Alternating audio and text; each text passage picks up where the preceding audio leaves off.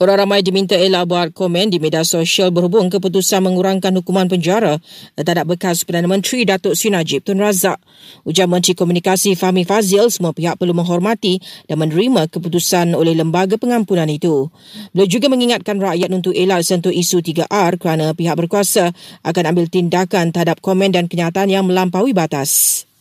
Kementerian Pendidikan telah selesai menjalankan siasatan ke atas kes buli libatkan murid Kolej Melayu Kuala Kangsar September lalu. Menterinya Fadli Nasir berkata hasil siasatan sudah diserah kepada pihak berkuasa berkaitan bagi tindakan lanjut.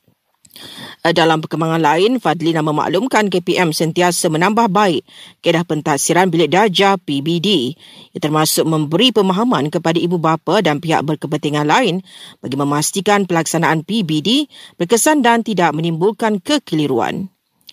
Met Malaysia mengeluarkan amaran cuaca panas tahap 1 itu berjaga-jaga di tiga kawasan di Kedah iaitu Baling, Pendang dan Pokok Sena.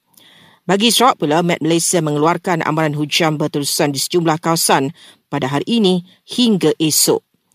Dan menurut polis Perak, trailer yang jadi punca nahas tujuh kenderaan di Lebuh Raya Utara Selatan di laluan Simpang Pulai Gopeng semalam memiliki dua rekod saman trafik.